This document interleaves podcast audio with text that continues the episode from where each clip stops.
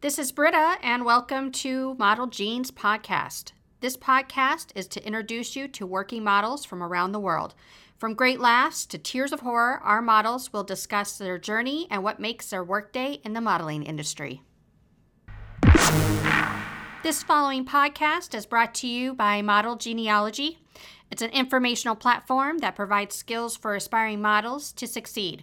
You can take the test and find out what type of model you are, and they'll guide you on the path that is right for you in the modeling industry. Models will learn everything from how to get an agent and what to do once you get one, what type of pictures are right for you, what the client's expectations are, how to take care of yourself as a model, and what to expect if you want to work in other markets, plus much more.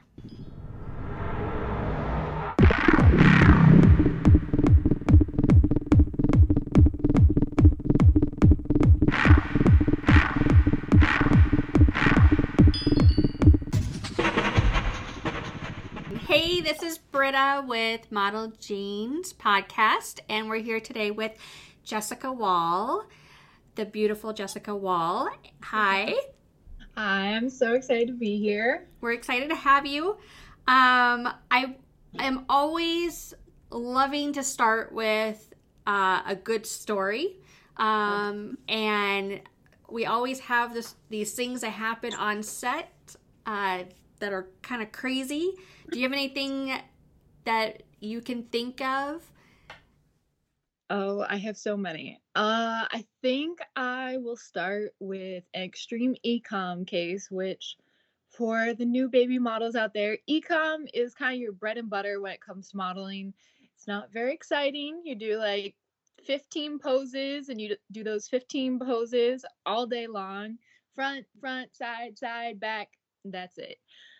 Well, I had this one client, and it was right around Christmas break. So it was getting close to Christmas. We had like maybe a week or something till Christmas.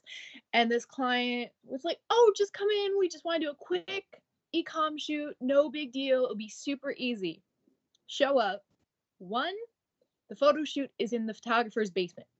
2, there is no hair or makeup professional there. There's someone who bought makeup off a YouTube star and showed up and got really excited that she was going to get to use color on my face.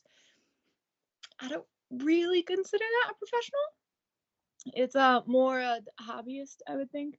But so she was there, and then there were 2 assistants who were also there for the brand. There was no stylist. There was no official hair girl. There was no one that really seemed like they knew what they were doing. The photographer was trading on the stock market in between shots of me, and I self-styled myself and ran through all the looks, and I did 160 looks in one day, self-styling, going on set, hitting all the poses, coming off, changing really fast. And we did full changes of tops and bottoms and shoes. And at the end of it, the photographer was like, "Wow, we didn't even go into overtime." It's like, yeah, it's because I know what I'm doing, and I'm coming here as a professional, and I'm doing my job. Come on, guys, come on. Okay, so wait.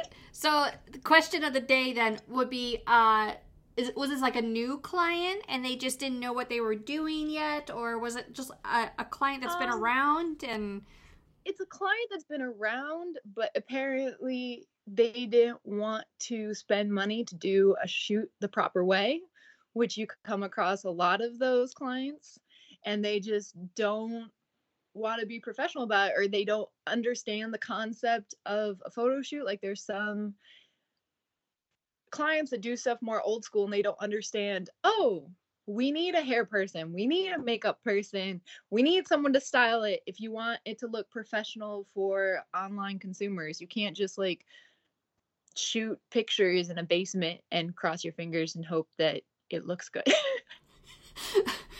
Which seems to be kind of like what clients are starting to think of doing, and then it's costing them thousands of dollars. And afterwards, because the shoot is so fucked up, basically, that they have to reshoot and they actually have to put the money back into it. Right. Okay. So also, can you explain to all the babies out there, like how many outfits for a regular e-com shoot is like normal? Because you did like 160, right? Yeah, 160 isn't normal. 160 is like, you did what? Wait, what? What did they do to you? You poor child. No, usually, depending on where you are, usually if you're in New York, you do a little bit more. Then I'm based in LA, so they don't do as many out here. Usually they kind of just roll out one garment rack. You'll do maybe one garment rack and maybe half a garment rack.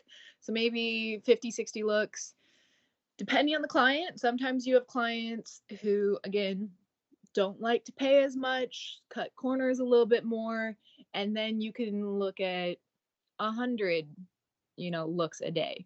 But it depends on, how well that company is put together, how much they're spending on their team. Like if they have a really good team put together, photographer, makeup artist, hairstylist, editor, they have all that packaged, then when a model comes in, it's super easy to roll through everything. If their team is kind of missing parts or parts have been skipped over, you end up as a model doing more, whether it be styling or you come with your hair and makeup ready, or you show up and you're like, oh, do you want me to stand over here where there's better lighting?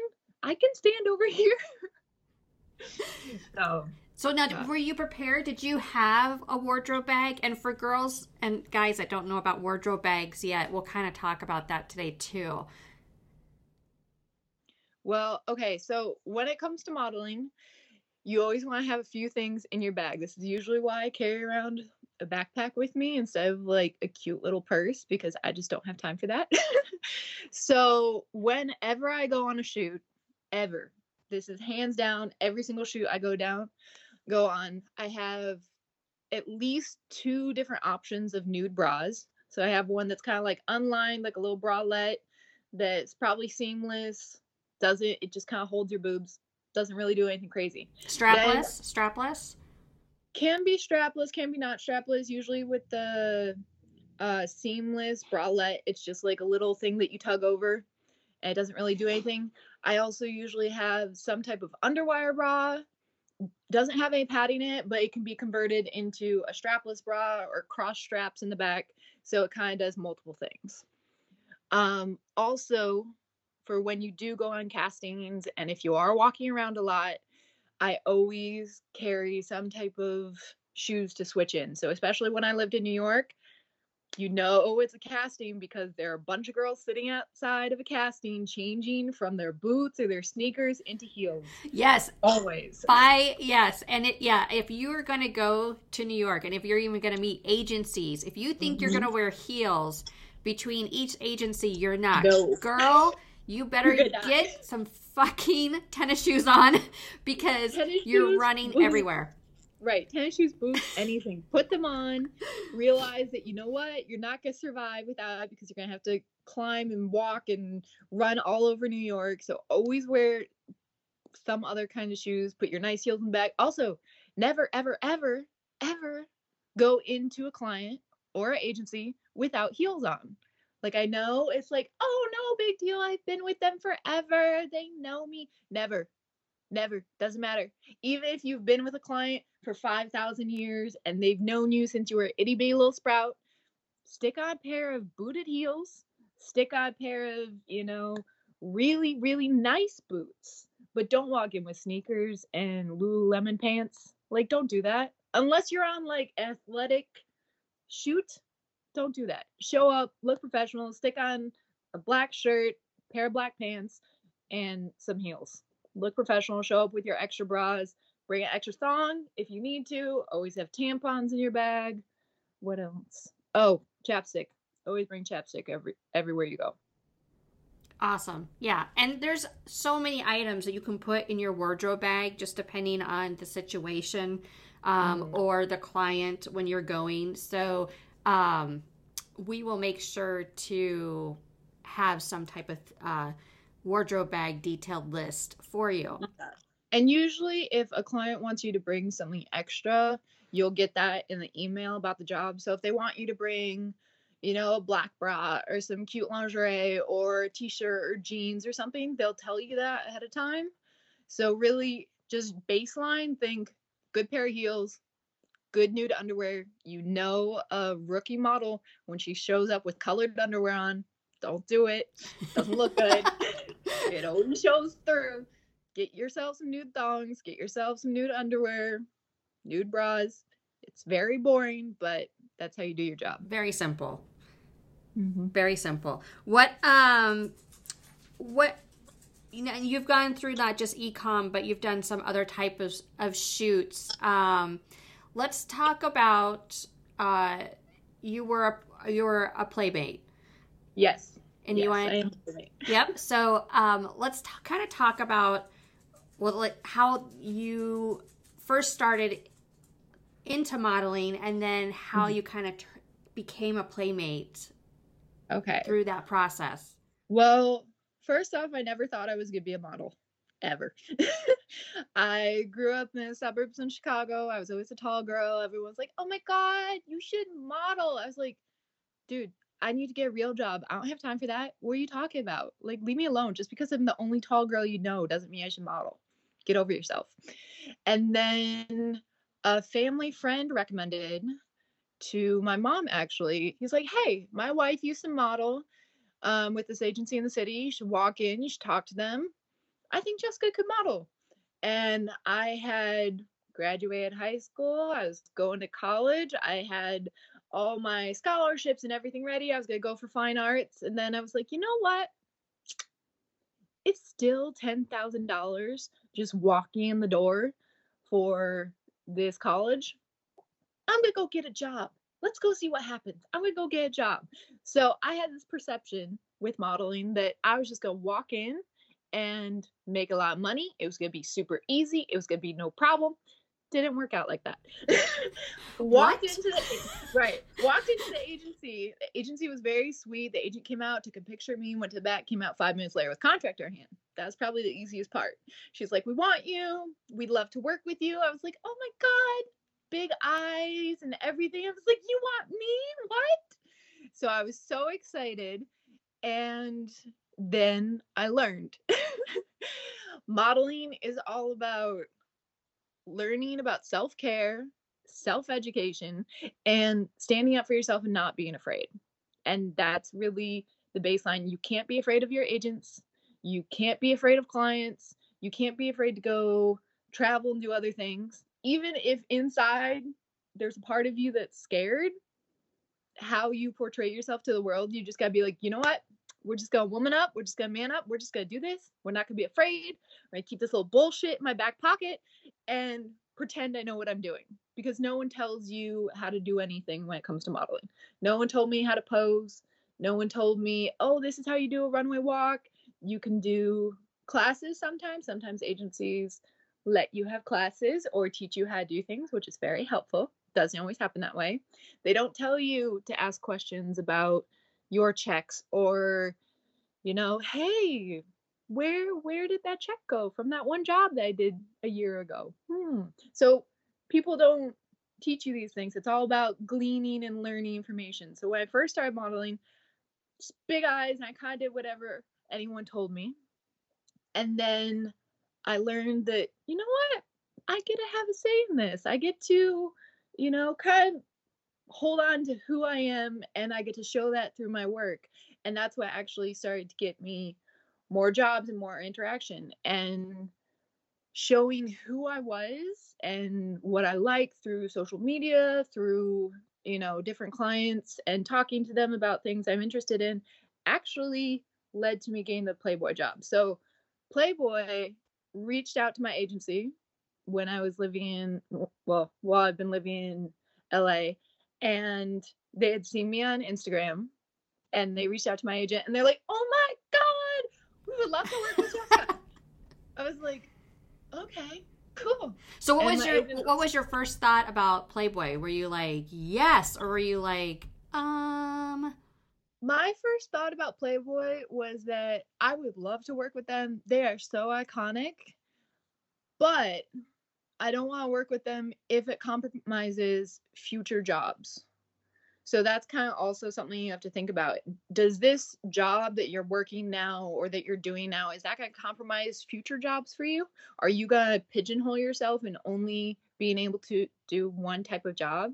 So talk to my agents. I'm like, hey, I'm down. Let's do it. As long as you don't think it's going to compromise my future modeling and my future paychecks and work and what I want to go after, because I don't want this to be the end of my career and only be able to do Playboy and only be able to do like ultra sexy over the top. I don't want that. I want to be able to do many things. So they said, no, we think it won't affect anything. It can only be good. It'll be great. I was like, awesome. So I agreed, and they're the most amazing client I've ever worked with, hands down. Yeah, they're pretty cool, and they definitely will back up the girls no matter what. They always have the girls' back, and we'll get into that particular client and realm in a second. But let's go back again to when you were younger. Can you kind of let everybody know about where you grew up, your childhood, like, because everybody thinks that the, you know, the girl is from like a major city usually, or, you know, that things just randomly happen. So just to give us a little background about your life and who you are. Right. I'm the oldest of six kids. I come from the suburbs in Chicago. We grew up pretty dirt poor. I always had a job ever since I was 13. I used to work as a backstage manager at a live theater. I worked at 3 or 4 restaurants for a while. I even cleaned a lady's house. And while I first started modeling, so the first year of modeling, I had to take a train for about 30, 45 minutes in and out to the city whenever I wanted to go to a casting or whenever my agency needed to see me. So that was paying for train cost, paying for that taxi to get to wherever I needed to go in Chicago, because they didn't really have Uber yet. So that was a very exciting time. It was cheaper. It was cheaper, but it was also the taxis didn't always know where you were going, and they couldn't always find the place. And this was before I had a smartphone, and I was just kind of like, well, I only have an address and a flip phone. I hope we can get there. So it was a lot of, you know, flying by the seat of my pants, but also being like, okay, totally new experience. No idea quite how I'm going to make this happen. But, you know, through just going and doing it every day, you learn so much. And like what are some of the things I did? I did morning news moment where I wore like a bridal gown on the news, like Good Morning America type of thing. And it was just random things you don't think about when you think about modeling. And they're just like, yeah, show up at 4 in the morning. No big deal. It'll be fine. They're just going to record you for a little while, and then you can leave. It's like, oh, okay, sure. I'll just stand there. That works. And then how long did development take for you? Because I think a lot of girls don't understand either that you started at what age? I started when I was 18 turning 19, so right after my 19th birthday. So I started pretty late when it comes to models, which I was happier about because I feel like you really have to mentally be able to hold on to yourself and like not let other people's opinions sway you, because everyone in the industry will have opinion about you, about your hair, about your nails, about your skin, about what you should be doing, about what you shouldn't be doing, about what you should be eating. Everyone will have an opinion, and you kind of have to block all that out and choose who your safe people are and have like 1 or 2 safe people that you'll let their comments kind of filter in, and you'll like actually take their feedback. But one of the naive moments when I first started modeling is I kind of just listened to everyone, and it kind of flooded me.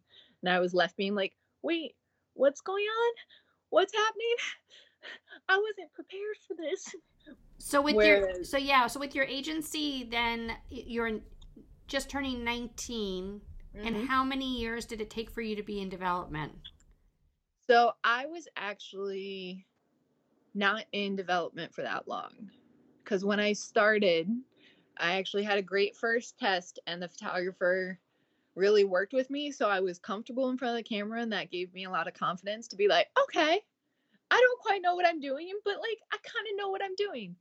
And my agency gave me two great pieces of advice that I've stuck by this entire time. And I think it's made a huge difference with my work, in that one, do your homework.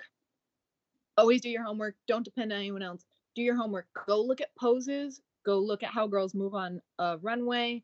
Go look at behind the scenes photos. The first year I modeled, I would go and walk for 45 minutes to the local Walgreens to go pick up a fashion magazine, come home and study every single page in that fashion magazine, looking at how does she hold her hand? What does she do with her eyebrow? How does she hold her eyes?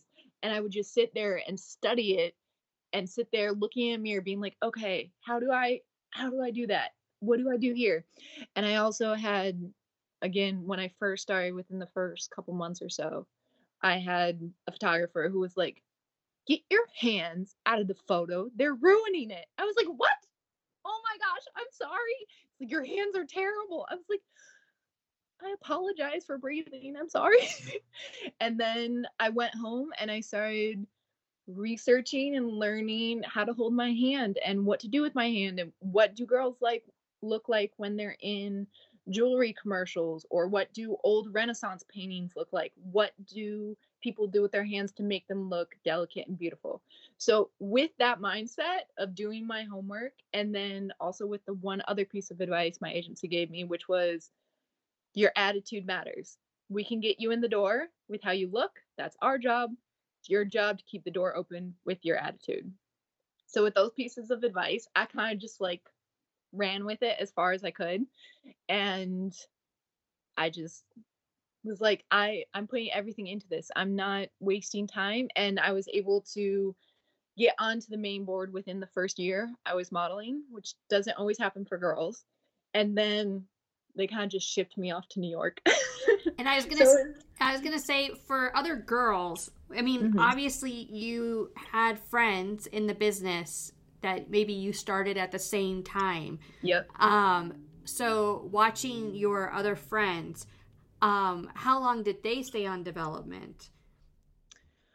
We all kind of came up together. It took about a year, I think, for most of us to come up together.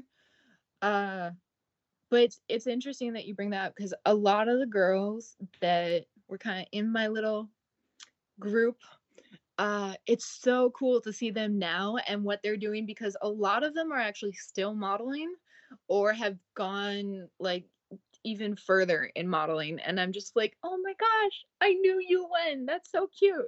I love that. So it's also there's camaraderie between the models of like, hey, I got your back. Let me know if you need anything, because we're out there pretty much for the most part all alone. So when you find girls, or when you see a girl like at a casting every once in a while, you're like, oh my God, dude. Hi, how are you? How's life? Are you holding on? Are you still sane? So that's one of the things that I genuinely love about modeling, is that connection between the girls. So going back to opinions and Playboy, did your family have any issues and give any opinions about you going into working with Playboy? My mom was more worried. She was just worried about my safety. She was like, I just want you to be safe. I support you modeling and doing this, but I just want you to be safe. Are you sure you're going to be okay on set? I was like, oh, I love you. Yes, I'll be okay on set, Mom. Don't worry. I'll be fine. My sisters, once my spread came out, they're like, I don't know about that angle, dude. Like, your butt looks a little bit big there. Like, I feel like you could have gotten a better angle. I was like, thanks. This is why I listen to you, because you always give me real feedback. But also, I like that photo. Don't be so critical. I like that photo. Nothing like your sister's opinions. Right? Oh, they're always honest. It's so frustrating. And then my dad, I still don't know if he even knows that I modeled for Playboy. He might, but also I don't really know because I'm not sure if my mom decided it was a good idea to tell him. And I kind of let them just figure that out. I'm in California, they're in Illinois. Some things get lost because of distance, but my mom and my sisters are the ones that are my solid supporters always. That's a good thing. Yeah. You went through something with your sister that I kind of want to touch base on, because I think a lot of people think that models are always perfect. Perfect is overrated.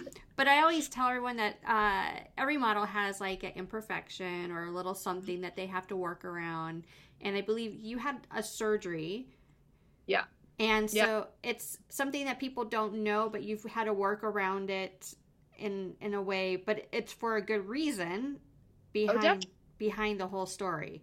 Oh, definitely. So there's multiple different things. My family has special talent of going from one major crisis to the next without pausing at all. So through the years, as I've modeled, I've had different major family moments come up. At one point, as my roommate makes something in a blender behind me, but at one point, my grandmother came to live with my mom. My parents split up, and my grandmother came to live with my mom. And for the last year of her life, I was living in New York at the time. My mom really needed help, so I was like, you know what? I'm going to go home. I'm going to help her out because at the end of the day, for me, at least, family comes first. I will, to the end of my days, be a professional when it comes to modeling, but it's also what do you put your importance on? For me, it's always family. My sister, was it last year, a year and a half ago, she went into the hospital and she was an inpatient for a month and a half. And then we did therapy and then she did all kinds of other therapy. So I chose during an in-between time of agencies, I chose to go home and I took care of her full time and did primary care for her for 6 months. And what was her diagnosis? So she has a thing called AVM, which is where the blood vessels in her brain don't connect properly. And so it creates like little knots of blood vessels in her brain in different spots. And it can cause a stroke and it can cause, you know, bleeding in her brain and brain damage and all kinds of other things. So they had done a radiation brain surgery prior, like I want to say 6 months prior. And then the side effects, because radiation and any kind of brain injury always takes longer to show its true face. And so the side effects were that all the scar tissue that they had created around this little spot to shut down suddenly started touching other areas. So the scar tissue touched other areas in her brain because she was going through a growth spurt. She was 11 at the time. And that caused her to have spasms in the left side of her body and her hand and her foot, so she couldn't walk, which was a lot and very painful. It took him a month and a half to figure out medication. But, you know, some people are just challenged. Anyways, altogether, though, because I do this job, I was able to say, you know what? I'm going to put it on pause. I'm going to go take care of family stuff. I'll come back and jump right back into work when it's over. But right now, I'm giving this time to her. And ultimately, it changed her life because by the end of when we were together and the end of her treatment, she was able to walk and touch her thumb to each finger. And when we first started treatment, she couldn't walk and she couldn't unclench her hand herself. So family craziness is definitely at 100. True. But I think because of your selflessness, which I find amazing, which is part of your story, that you the scar that you received for helping out. Yes. you did, it didn't work. You didn't worry about it. You weren't like, oh, this is going to ruin my modeling career. No. You know, you were just like, okay, we're going to figure out how to work with this. It actually came at a really good time for me mentally. Cause I tell my youngest sister, Victoria, who I did the whole treatment with, I tell her, yes, I realize I'm here for you and I'm helping you, but also you're helping me in a lot of ways, because I had recently, right before I went to help her, I left October 1st to go help her. And the month prior, I had made the decision to leave the agency that I had been with for 6 years, or six years. And it was very emotional, very stressful. And I was not in a healthy headspace overall, just because I was so frustrated and I woke up hating my job and myself every day. Cause I just got myself into such an unhealthy routine, just mentally, physically, the whole thing. And by going home and helping her and taking a break and not thinking about modeling and not thinking about, oh, what's going to happen? Is someone going to say this about, you know, my body or my hair or whatever work I do? Instead, letting it go and focusing on her allowed me to also heal and to get to a better headspace. So when I came back to modeling, I was like, okay, I'm ready to go. Let's do this. Let's hit this. Let's crush every job we come across. So it was a blessing in disguise for me also. And I think also that you came back even like a stronger person in some ways. 100%. You were in a shoot not too long ago where you actually had to stand up for yourself in the shoot, because it was with Playboy. But it wasn't with Playboy. Yeah, it was like on one of their side little hustles. It was like part of Playboy that was trying to come back into the fold, but hadn't quite yet. And I was very proud of myself for what I did on that shoot.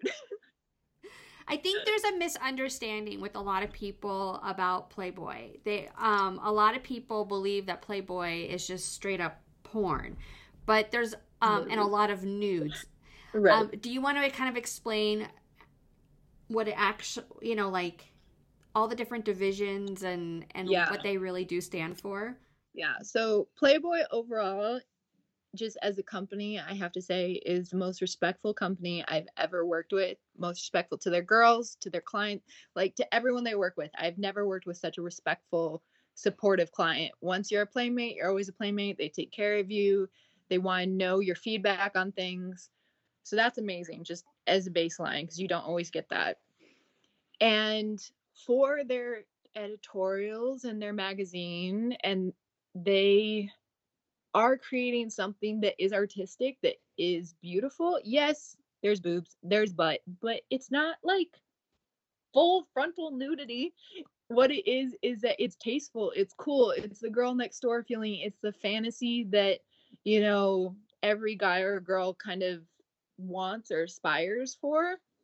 And they're trying to give you something that is authentic and real with pretty window dressing, because they want their girls and their playmates to interact with, you know, the fans, and they want this, you know, familial interaction of people getting to know each other and supporting each other. And that's one of the biggest things I've seen with Playboy, and their creative directors over there, their photographers, everyone is so excited about coming up with some new project. And there was like, oh my gosh, I have this idea. I want to run it past you. What do you think? Let's do this. And I even got to, at one point, shoot a video where I got to paint, which I thought was really cool because I do giant abstract paintings, and Playboy found out I painted and they're like, oh my God, we have to do a video of you painting. I was like, what? Awesome. Cool. Wait, hold on. What? I'm down. So overall, I think they're so amazing. They also have like e-com that they do for different merch that they have. And then off to the side, which is another part, is Playboy Plus, which isn't totally under the Playboy umbrella yet, but trying to come back in, which is more nudity and video. So that's interesting. They also have like online content, which is again, more nude, more video that you get subscriptions to if you want to, because it is quote unquote, you know, men's magazine type of thing. But it's not a Hustlers, which we're all very happy about. Yeah. And I think the situation that you were in where you had to stand up for yourself, it was an independent photographer who was trying to get in with Playboy Plus, but he didn't let you know that. No. And in his head, it was like, well, Playboy is porn. It's all porn. And I'm like, no, it's not. Playboy is a brand. Playboy is something where people come to see a fantasy. They don't come for porn. I mean, that's what Pornhub's for. It's not what Playboy's for. Exactly. And so what happened on set? Okay, so on set, I was doing a favor for a girlfriend who's a stylist. I was like, she was like, hey, I have this Playboy job coming up. They were spitballing, you know, girls' names to use. And I brought up your name because you're a playmate and you'd be perfect for it because it's all vintage and I love shooting vintage. It's like, cool, done, there. I'll support you. I think you're an amazing stylist. Let's do this together. Got on set. Our call time was 8. We only had the location until 12. So it was a really fast shoot day. Showed up, hair and makeup got right to work. Hair was beautiful. The makeup was beautiful. I had really cute little vintage like lingerie, which was so cute. I was so happy. I'm like, I feel bomb. I love this. I can't wait to shoot. Yes. Yeah, on set. And they're like, okay, you ready? We're going to shoot video. I was like, what? We're going to shoot video. Oh, that would have been nice to know ahead of time. Cool. I'm glad I prepared for everything and anything. Fun. Okay. So I'm like, I pulled the photographer. I'm like, hey, what do you want me to do? Like, what do you want for the shot? What are you thinking? I have no idea what we're shooting because no one's giving me any info besides fun vintage. So he takes me into the hallway of this gorgeous house and he's like, okay, see these, you know, the staircase? You're going to walk down the winding staircase and your cute little negligee and lingerie, and you're gonna walk down, you're gonna do a little twirl, and you're gonna stand in front of these French doors, you're gonna push the French doors open, pose, pose, pose. I'm like, I could do that. That's something I can accomplish, no problem. Then you're gonna walk into this beautiful living room, you're gonna stand here, you're gonna drop your little shawl, then you're gonna take off your bra and you're gonna take off your underwear. And I turned around and I was like, wait, what? Well, pause. Wait, what? I don't shoot full frontal nudity, especially on camera. It was an open set, by the way. There were 15 people standing behind the photographer, all of them staring at me in an itty bitty tiny lingerie set in heels, being like, no, I'm not going to shoot that. I'm okay, thanks. Everyone froze, straight froze, being like, oh shit, what? What's happening? The photographer looks at me. He's like, baby, this is Playboy, not Kmart. We're shooting nude. I'm like, hold on, pause. I'm a playmate. I know that, you know, Playboy does boobs and butt. I did a full spread with them. I know what Playboy is. I'm good. I support them. I love them. This is not Playboy. And also, you never told my agent that I was doing full frontal nudity because I don't do that. And she wouldn't agree to this. You need to go talk to her. So he kind of like looked at me and was like, okay, sure, I can do that. So he like scurried away to go find his phone. And they had a Playboy representative on set there. I was like, hey, I'm just not comfortable with this. I have other contracts in the works and I have other clients. I can't do full frontal nudity just because you guys decided to not tell my agent that we were doing this.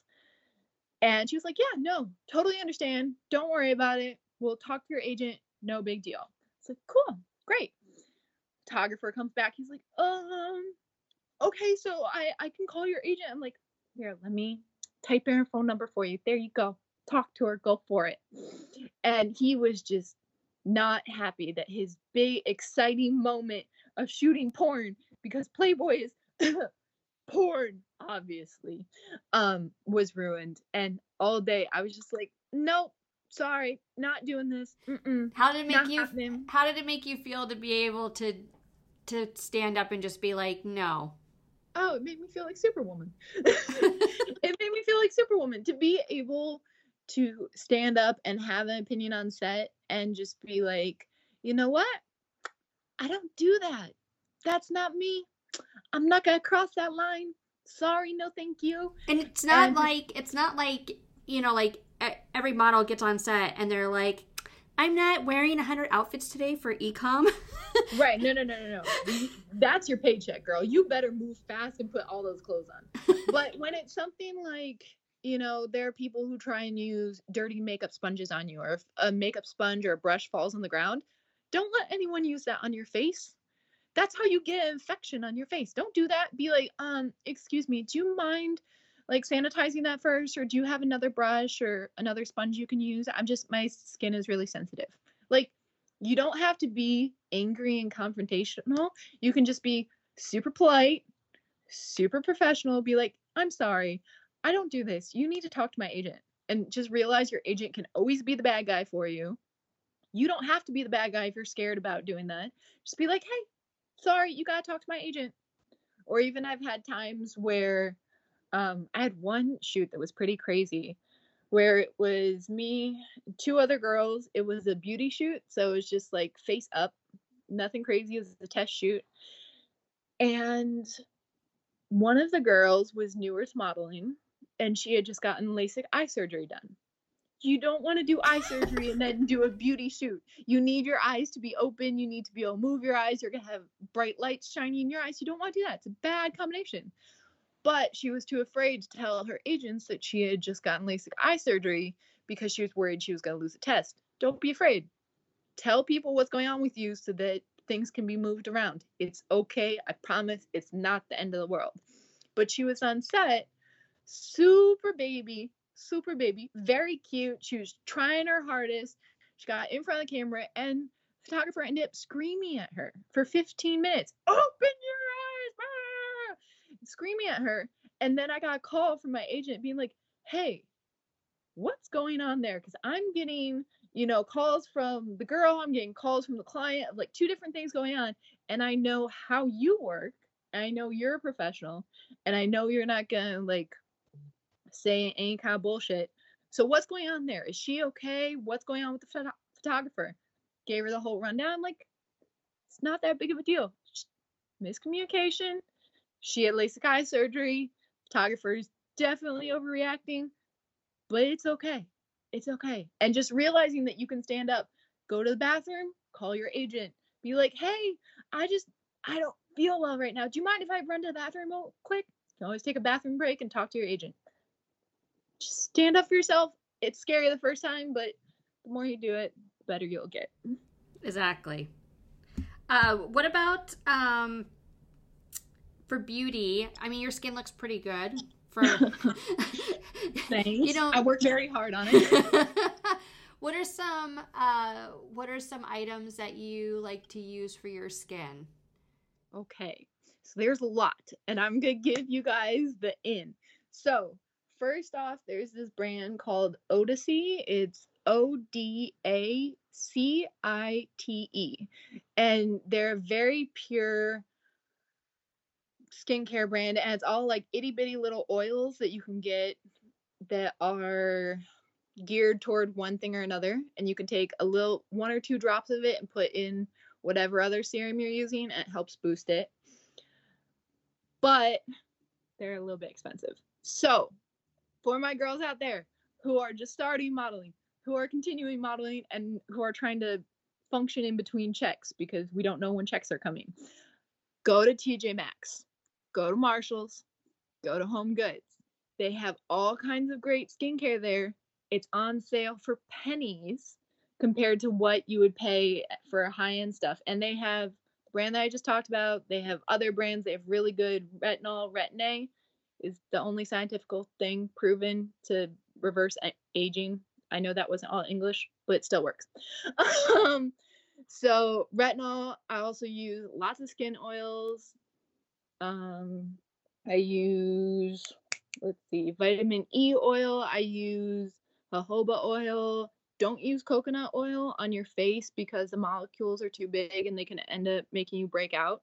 Actually, that's something I learned from a makeup artist. Also ask makeup artists, ask your hairstylist, hey, what do you suggest for my skin? Or what's your favorite skincare product at the moment? Try it out. Maybe you'll learn something. I know I've learned a ton from hair and makeup girls. Have you learned that you break out with certain things and then not certain things? Or your girlfriend will use something and you'll try it and you break out and she doesn't? Definitely. So it's a whole experiment that you get to have on your face every day. But I have to say, stay hydrated always with your skin. Always moisturize. Always use lotions, serums. Know that in hot weather versus cold weather, your skincare is going to change. If you're in cold weather, you're going to use stuff that's heavier. If you're in warm weather, you're going to use stuff that's lighter. Always wear sunscreen. I know it's annoying, but always wear sunscreen. It's essential. And if you do end up getting any type of breakout, there's a blemish stick from Burt's Bees that's really good, that helps get rid of blemishes. Also, if you get any type of rash or breakout like texture on your face from, maybe it was from on set, someone used a dirty sponge or something. This happened to me a couple months ago. Use aloe. So I had a girlfriend who's a makeup artist and I called her frantically. I was like, what am I going to do? My entire face is textured and weird and I have a job in 2 days. She's like, calm down. Go get aloe. So I got this thing called Skin Gel Ultimate Skin Treatment, and it's a whole leaf aloe vera gel that you just put on your face. You let it sit, treat it like a mask, wash it off in, 15, 20 minutes, put some lotion on your face, and everything calms down. So aloe is your secret weapon against textured and breaking out skin. And usually it's not an overnight kind of thing. So, it could take time to work on your skin. Oh, definitely. It always takes time to work on your skin. You never quite, I always feel like I'm learning more about it every day. And I've learned so many tips and tricks over the years. Now I kind of know what I need. But when I started out, I didn't really know anything about hair, makeup, or skin. Again, modeling is all about self-education. So go learn, ask questions, listen to beauty blogs, try all different things. But skin oils and things with the least amount of ingredients are usually your friends. So besides skin, how do you deal with your body measurements and staying in shape? Oh, that's always a struggle. Body measurements and staying in shape. I've actually found, I feel like I've done every single type of working out. My body loves a challenge. Also, everyone's body is different. That's just baseline. Everyone's body and what working out does to your body is always different. So you have to discover what works for yourself. For me, my body loves Pilates, but my bank account doesn't. So I do a mix between weight training and yoga. So there's this author called Michael Matthews that has a book on women's nutrition and working out. It's called Thinner, Leaner, Stronger. And then he also has a 1-year workout challenge workbook that breaks down what the workout is for the day, how many reps, all this other stuff. But the first book kind of breaks down nutrition and everything for you, and how to work out and what it's doing to your body and everything like that. And out of all the things I've read and all the fit quick plans I've seen, his stuff just makes the most sense. That's not crazy. that like logically makes sense. Also, there's Yoga with Adriene, which is on YouTube for free. You can do it whenever you want. She's great. I feel like mentally, she's like, she always knows where I am. Somehow, this video on YouTube, like, speaks to me mentally. I don't know. And it's free. And then also for anyone who hasn't done any weight training or wants to learn more, especially for guys too, who want to learn how to do proper form, there's another YouTube channel called the Athlean X that is really good. The guy on there, personal trainer, he has the whole list of, you know, accomplishments, but one, he talks to you like you're a human, which I can't stand trainers who scream and yell at you. I just think it's so rude.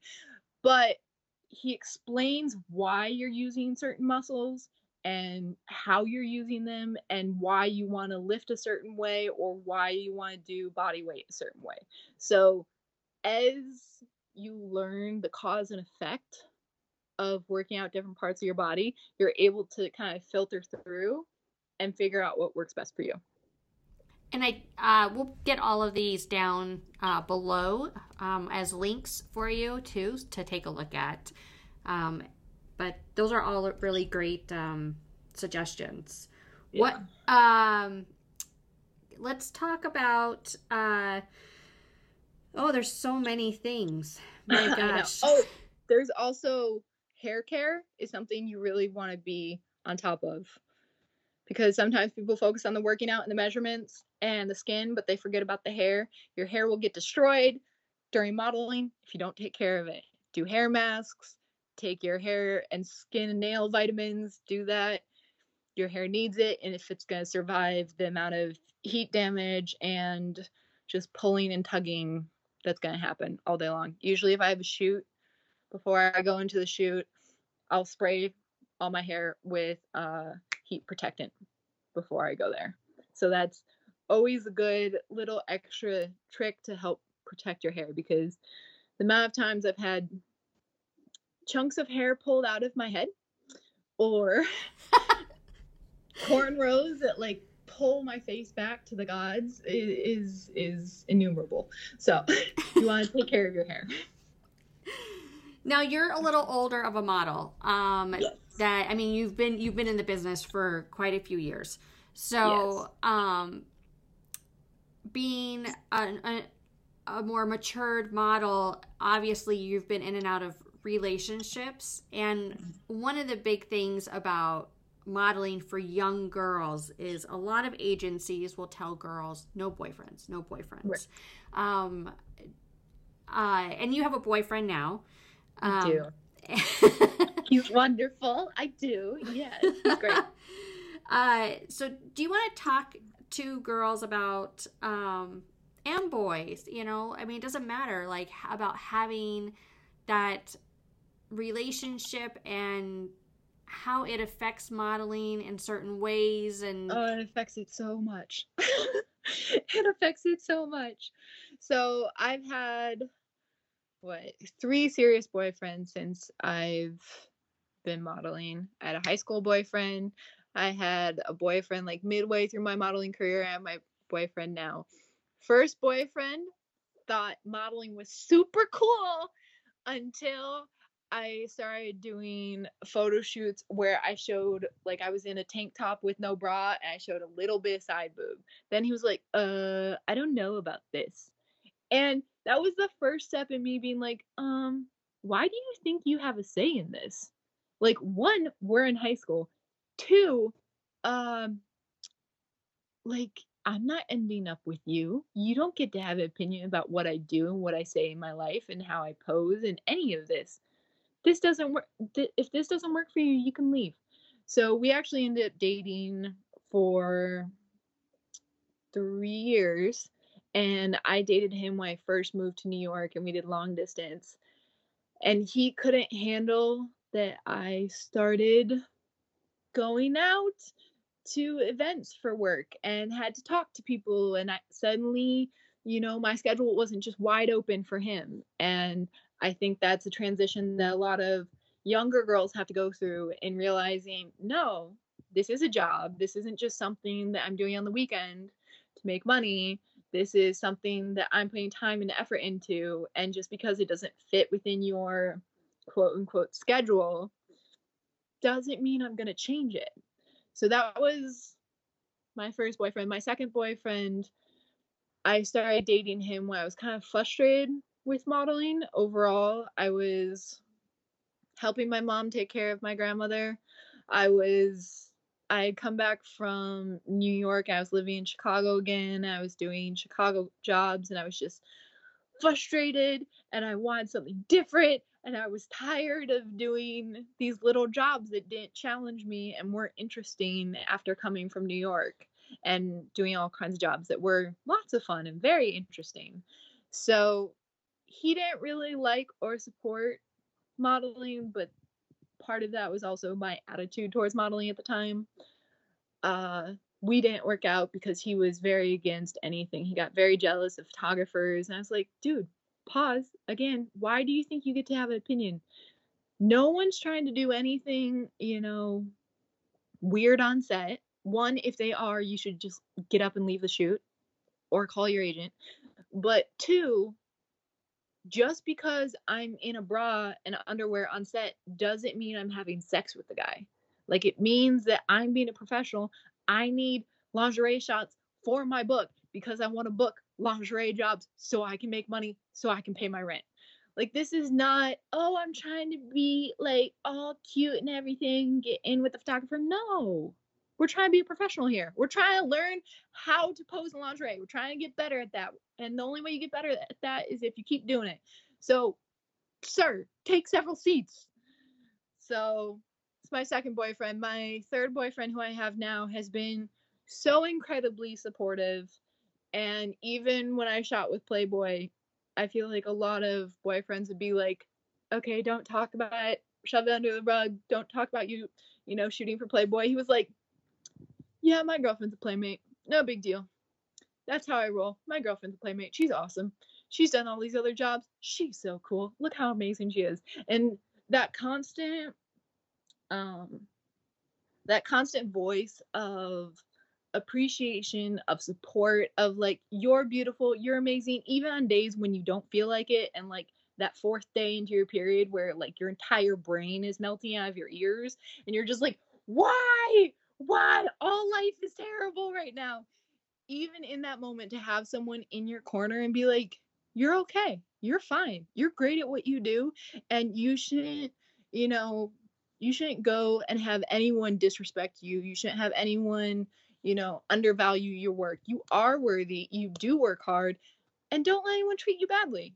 So the difference makes a huge change in your mental headspace. Is there any type of advice that you would give to girls or guys who have a jealous partner on how to get out or how to speak to that partner to give them some light? I would tell them, this is my job, and if you can't handle it, then this isn't going to work out. Because you need to realize that what you want and your goals shouldn't be hinged on another person's jealousy, ever. And when my current boyfriend and I started dating, is before we were official, he had gone up to visit his family in San Francisco for Thanksgiving, and his mom sat him down and told him, I don't know if you can handle dating a girl like Jessica. Like, you seem like really stressed and kind of jealous. Like, you're going to need to cut that out if you want to keep dating her. That's not going to work. You need to realize you need to have trust, and you just need to let go of that jealousy. And he did. And now we're still together 3.5 years later. So he learned something. But it's realizing that, don't be afraid of what you want, and letting go of people in your life who don't support what you want. It's okay to do that, even though it's hard. Yeah, and I think it just takes time for like the growing up process. Does that make sense? To actually realize that at some point. So, yeah. Is there anything that like you wish that parents would know when they have their daughters going into this industry, or sons? Yes. Yes. Support them mentally. Okay. So as a parent, when your daughter comes home as like, oh my God, the agency said I was too big, or I'm off my measurements, or blah, blah, blah. Don't be like, okay, let's tighten the diet. Let's do all this stuff. Instead, support her. Be like, how can I help you? Don't be another person adding negativity onto how she or he goes out into the modeling sphere, because everyone has an opinion, and everyone likes to tell you it's your fault as model and you're doing it wrong. And if only you would change this about yourself, everything would be perfect. Trust me, if you change the one thing about yourself, it's not gonna make a difference. So when you have a parent who is saying, okay, let's figure out your workout. Right. Or like, oh, I'll do the diet with you. Or like, let's learn about health. Let's go take nutrition classes somewhere. Or like, let's learn how to do our hair together or something like that. Or if you have a male model, and be like, hey, I'll go work out at the gym with you. I'll help support you in that way. Or like my mom would, again, when I would go and walk to the local pharmacy to go get a fashion magazine, sometimes she'd give me a couple extra bucks so I could buy 2 fashion magazines instead of 1. And having those people who sometimes give you a little extra cash so you can get from one casting to another, or having someone to talk to where you can just vent all your craziness and everything inside your head, and know that you don't necessarily need that parent or that guardian to fix everything for you. Because if that parent fixes everything, you're never going to learn. Instead, support that model, support her, support him in learning and taking responsibility for what they need to do to go further in their career. So what's your favorite part of being a model, of the workplace? Oh my gosh, moving in front of the camera, hands down. It's the thing I fell in love with. I don't really care about the whole fancy schmancy, oh, look at my bag, look at my shoes, look at where I bought this, look at how fancy the restaurant is. Don't care about it. Not at all. Put me in front of camera and let me pose any way I want to. Oh my God, I am over the moon. It's the best day in the world. I come home, I'm like so high on energy. I'm like bouncing around like a little Energizer bunny. My boyfriend's like, oh my God, so the shoot went well, huh? I was like, oh my God, yes, it was great. So yeah, moving in front of the camera and learning how to move in a new way and challenge myself is what I find so interesting about modeling, because you can look at it as a very small thing of, really at the end of the day, for modeling, your only job is to move in front of the camera. Make the product look good, move in front of the camera. That's your only job. Like, you're not there to give commentary on anything. You're not there really to say anything. You're there to show the product off in the best way possible, and to fall in love with moving and figuring out how you can go faster, how you can be more efficient, how you can move in a whole different way, how you can keep your eyes open longer or go underwater for longer. All these things, all these little skills that you don't really think mean anything, make you so much better as a model. Well, and I think too, a lot of young girls and guys who are just starting out, they have a hard time with movement because they're in fear of like, what do I look like? You know, what are they going to think? And so, and what they think looks sexy is not sexy at all. No. And it's not natural either. And so do you have any tips on, how to be more comfortable in front of the camera, how to look more natural? Yeah. So I would say the first couple things is, 1, don't be afraid to look silly or feel silly. I'm an ex-theater nerd. Sometimes you just gotta commit all the way, man. So don't be afraid to commit, because sometimes something that looks silly looks amazing on camera.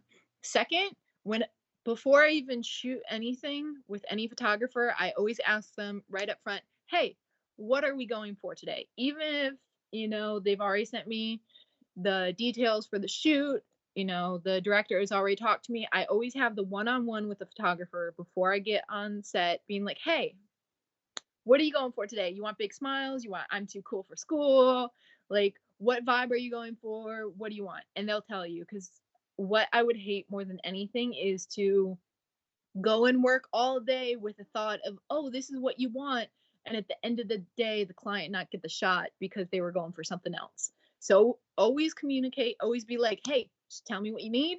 I'm there. I'll do it.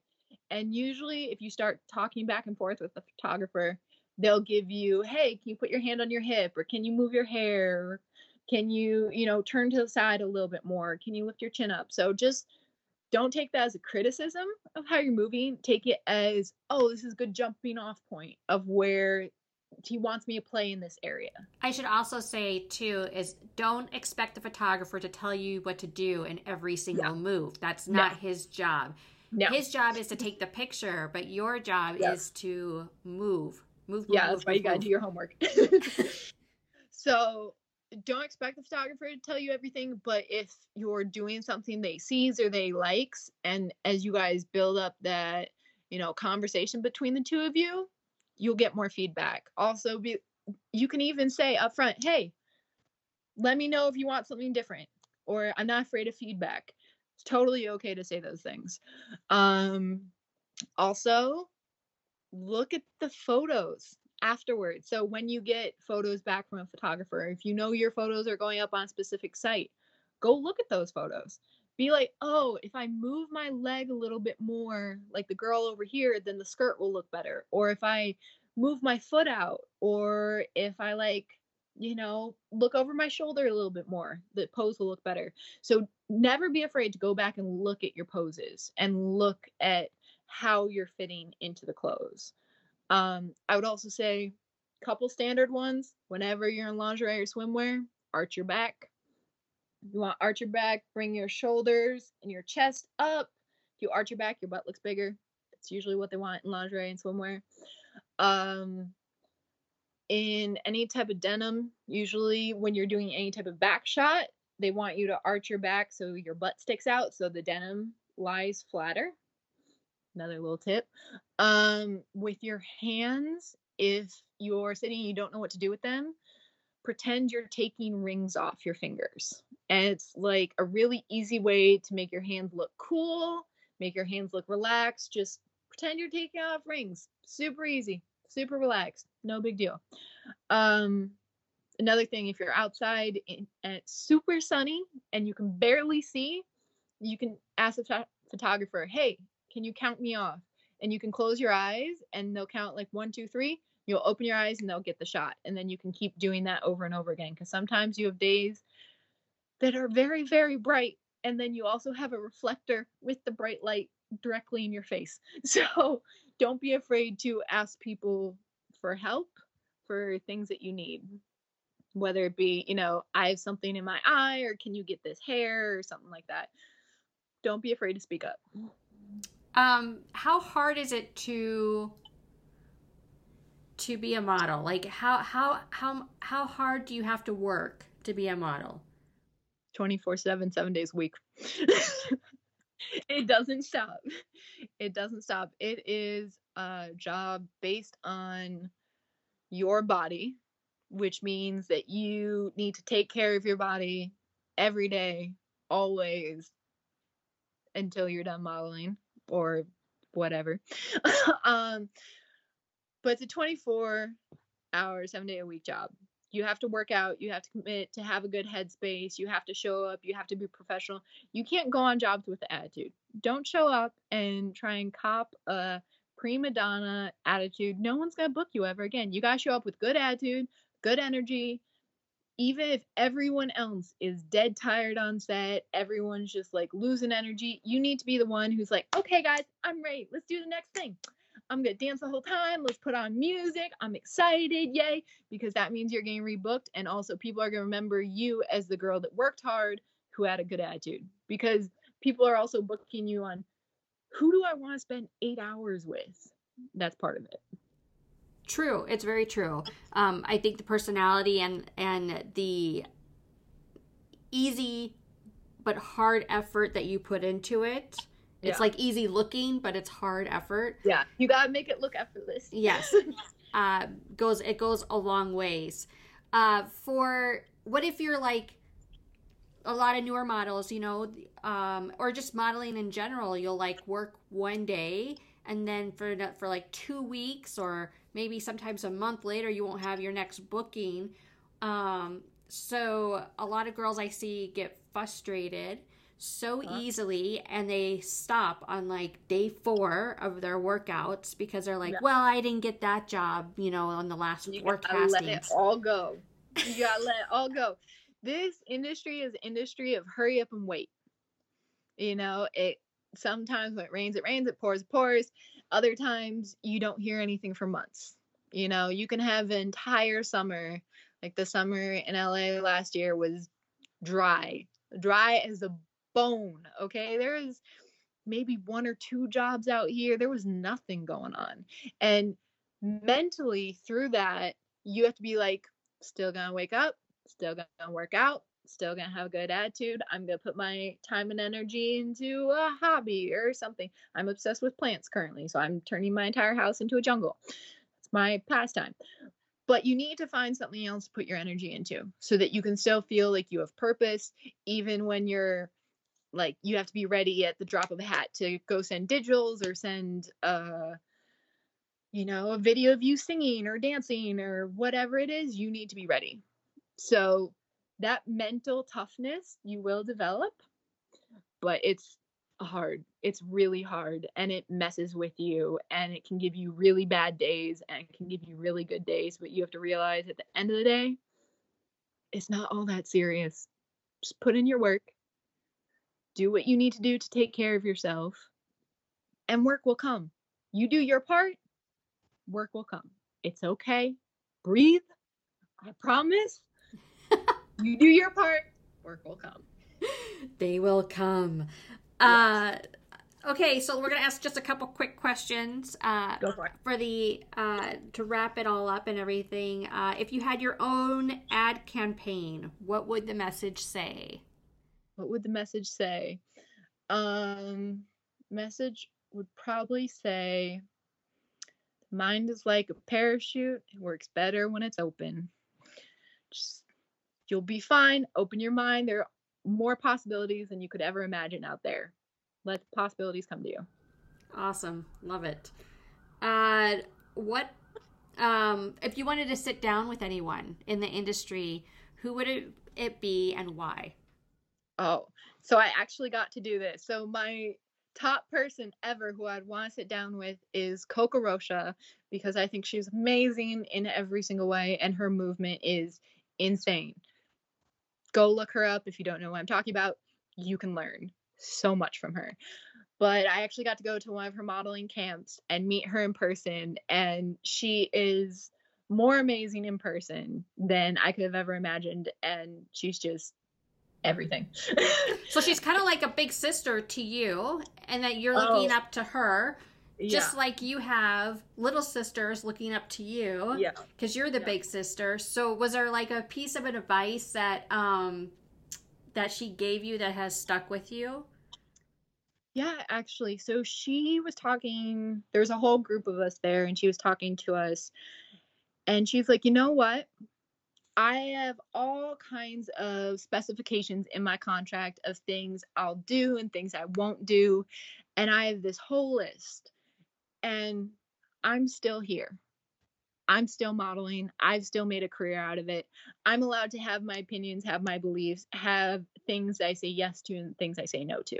And I'm still here. So don't be afraid to go and say yes or no to things. Don't be afraid to stand up for yourself. Because if I can do it and I can be as successful as I am, so can you. Amazing. And I think that should be for every girl and boy out there that wants to be in this industry. Absolutely. Okay, so our last one that I love doing with the girls is, wouldn't it be great if? Oh, wouldn't it be great if a size 26 hip was actually treated like a normal hip rather than the fact that it's this weird in-between space that nobody wants, even though it's so normal. Wait, a 26 hip or a 36 hip? 36 hip. 36 hip. I was like, wait. I've been quarantined too long, man. A 36 hip. If a 36 hip was normal, because back in the day, you look at the girls had hips, they had boobs, the whole thing, which I know we're not in the same era, but you have an extreme of body positivity going on, plus size models, all this other stuff, which I love, totally support, great. You still have girls who are straight size who need to be a 35 and a half inch hip. Cool, great. But there's like this weird in-between space. There are girls that are like a 36, 37, 38 hip that aren't big enough, that aren't small enough. And they constantly get hate and all kinds of like, oh, but your life would be perfect if, you know, you were one size up or if you were 5 sizes bigger. And I think you really mentally, if you're one of those girls that struggles in that in-between zone, you got to really hold on to yourself and be like, you know what? I'm going to work hard on me. I'm going to get to the size I need to hold it. I might need to work a little bit harder than other girls because I'm in this weird in-between space. I'm one of them. But you can do it. And mental toughness is going to be your friend. Yeah. And that particular, those sizes, I would say it's like size 4 through 8 yep. Are what I call natural models. Yep. Where once you have like size 10 through 22, that's like a curve or plus model. And then size 00 to 2 is a straight size model. So there's so many gorgeous natural models. And back when like Cindy Crawford was modeling, that was the it size. Like all the girls were, you know, that size. And then things changed. Is there anything, any like solution that you have thought of to kind of like include those girls more or how the industry can work more with that size? I think the industry really likes to swing to extremes and doesn't really take the medium route ever. Either you have to be so big or so tiny to be the it look. And I think it's just continuing this global conversation via social media and so many other things of we all look different and it's okay. It's not that big of a deal. We all look different. And some clients, you know, they'll see your measurements and sometimes they'll get scared. I've done a lot of my career as a 36 hip and a lot of clients get scared. And then you come in, you try on the clothes and clothes fit you just fine. So a lot of it has to do with the measurements don't always translate to the clothes. Sometimes you can put on a pair of jeans and you look amazing in a pair of jeans, even though you're a size, you know, 37 hip and the jeans are, you know, a 26, but you can fit into them and it's just how you're proportioned. So it's difficult. It's frustrating, mental fuck every single time, but you have to realize you just need to become at peace with your body. And as you find that, you'll attract more people that want to work with you. Because if you self-hate and if you talk down to yourself, ultimately that energy is going to come out of you. And it's going to be hard for people to work with you and be around you because no one wants that, unfortunately, or fortunately, but no one wants that energy within what they're working with. Yeah, no. So I think you got to practice that. Yeah, and I think I don't know if it's a solution, but one of the ways that you can work with that is by the imaging that you do for your portfolio. Yeah. The type of photos and how well the photos are shot. And learning your angles and learning what photographers you need to shoot with. And also realizing that, you know, where your client pool is. If you are plus size, or if you're in that medium zone, you probably won't be doing crazy high fashion stuff that, you know, has insane looking things and the girls are all at crazy angles. You might not be doing that. Instead, you might be doing lingerie, or you might be doing swimwear, or you might be doing, you know, Playboy or Sports Illustrated, or you might be doing a lot of denim.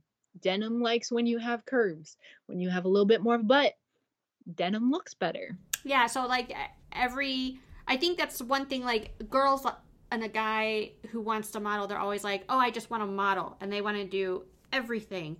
But in reality, there's very few, what we call the money girls, which are girls who literally can do everything across the board. It's just a genetic thing, and it's also a measurement thing at times. But for most models, you are a specific type of model, or you can do specific types of modeling. Yeah. And be absolutely. In specific markets. I have a lot of fun breaking down people's perception of modeling and what models are. So usually when I get Uber driver and they're like, oh, you're a model, do you do all this stuff? I was like, hold on, let me break it down for you. There's e-com and commercial girls who, you know, they have a great smile. Their butt's probably a little bigger because they can fit into the curvy clothes that are in trend right now. They're really sweet. Maybe they're a little bit shorter, you know, more in the 5'8", 5'7", maybe a couple 5'9", but they're more commercial. They can look like they're having fun on camera. They can dance and do all this stuff. Okay, hold on one second before we go on. So commercial, I call lifestyle because lifestyle. So because we'll get to the reason of commercial, but lifestyle and commercial faces all have like they all have attractive faces. Yeah. Yes. But the lifestyle girls are the ones that can actually shoot for clothing companies. Right. Okay. Right. So keep going. They can all do e-com work. They can do catalog work. They're not too tall for the clothing. Their proportions fit into clothes really well, and fit into clothes that fit, you know, your everyday Joe or Jane really well. And that's what the client wants to sell people. Then you have your girls who are 5'10" and taller, who are these gorgeous Amazon women who are either really tiny or just built. And they do more high fashion stuff, or they can do runway, because especially with runway, they want the girls to look the same. They want a cohesiveness. They don't want, you know, 10 girls who are 6 foot and one girl who's 5'7". They want a cohesive look, because you are not the product. The girl is not the product. It's not you. They're going for the clothes. They're going for the hair. They're going for the makeup. It's not about you. It's about the product. And if they don't like your look, it's just because they don't want it for that product. So don't feel destroyed if they don't want you. It's just they're not going for your look. And that's okay. And to know what you want to do and kind of what clients would be good for you is an important thing for modeling. So if you have a certain brand that you're obsessed with, go look at their stuff online. Do you look like one of their girls? How do you fit into their clothes? Do you look like one of their guys? If you're like me, I know I'm not a fitness model. Can't do it. Okay. My muscles are not cut that much. I could not do a Nike ad. Where I have a girlfriend, she can do like a handstand with one arm. She can she runs marathons. She does all kinds of Nike, Lululemon stuff. And I'm just like, more power to you. I'm going to stick over here with like the denim and the boots and, you know, all this other online merch. Like, I'm good. I'm going to leave that to you. So within modeling, there are many different things that you can do. So don't box yourself in without trying and without knowing. Exactly. Well, you've given us a lot to think about in this interview. I like to talk. Which we love so much. Yes. And we'll have you back again. Yay. Yeah. here in the near future and everything, but we wanted to thank you here at Model Genes Podcast for an amazing interview. Thank you. I'm so glad I got to be here, and you know, being the daughter of a construction worker and a psychologist, you just get the side effect of I talk too much. So I'm glad it worked out for today. Thank you so much, Jessica. We'll talk to you soon. Thank you. Bye, guys. Thank you for joining us on the Model Genes Podcast. Want to talk about this podcast? As always, we love to hear from you. Jump over to our social media platforms at Model Genes Podcast. Then come on over to modelgenealogy.com to sign up to be the first to get exclusive updates on our VIP live interviews and all the updates you need to know. Be sure to take the test to see what type of model you are so you have a path to follow. Lastly, do you have a challenge for us to solve? Reach out to us at Model Genealogy. You may find our comeback sooner than you think on Topic Tuesday. Thanks so much for hanging out with me.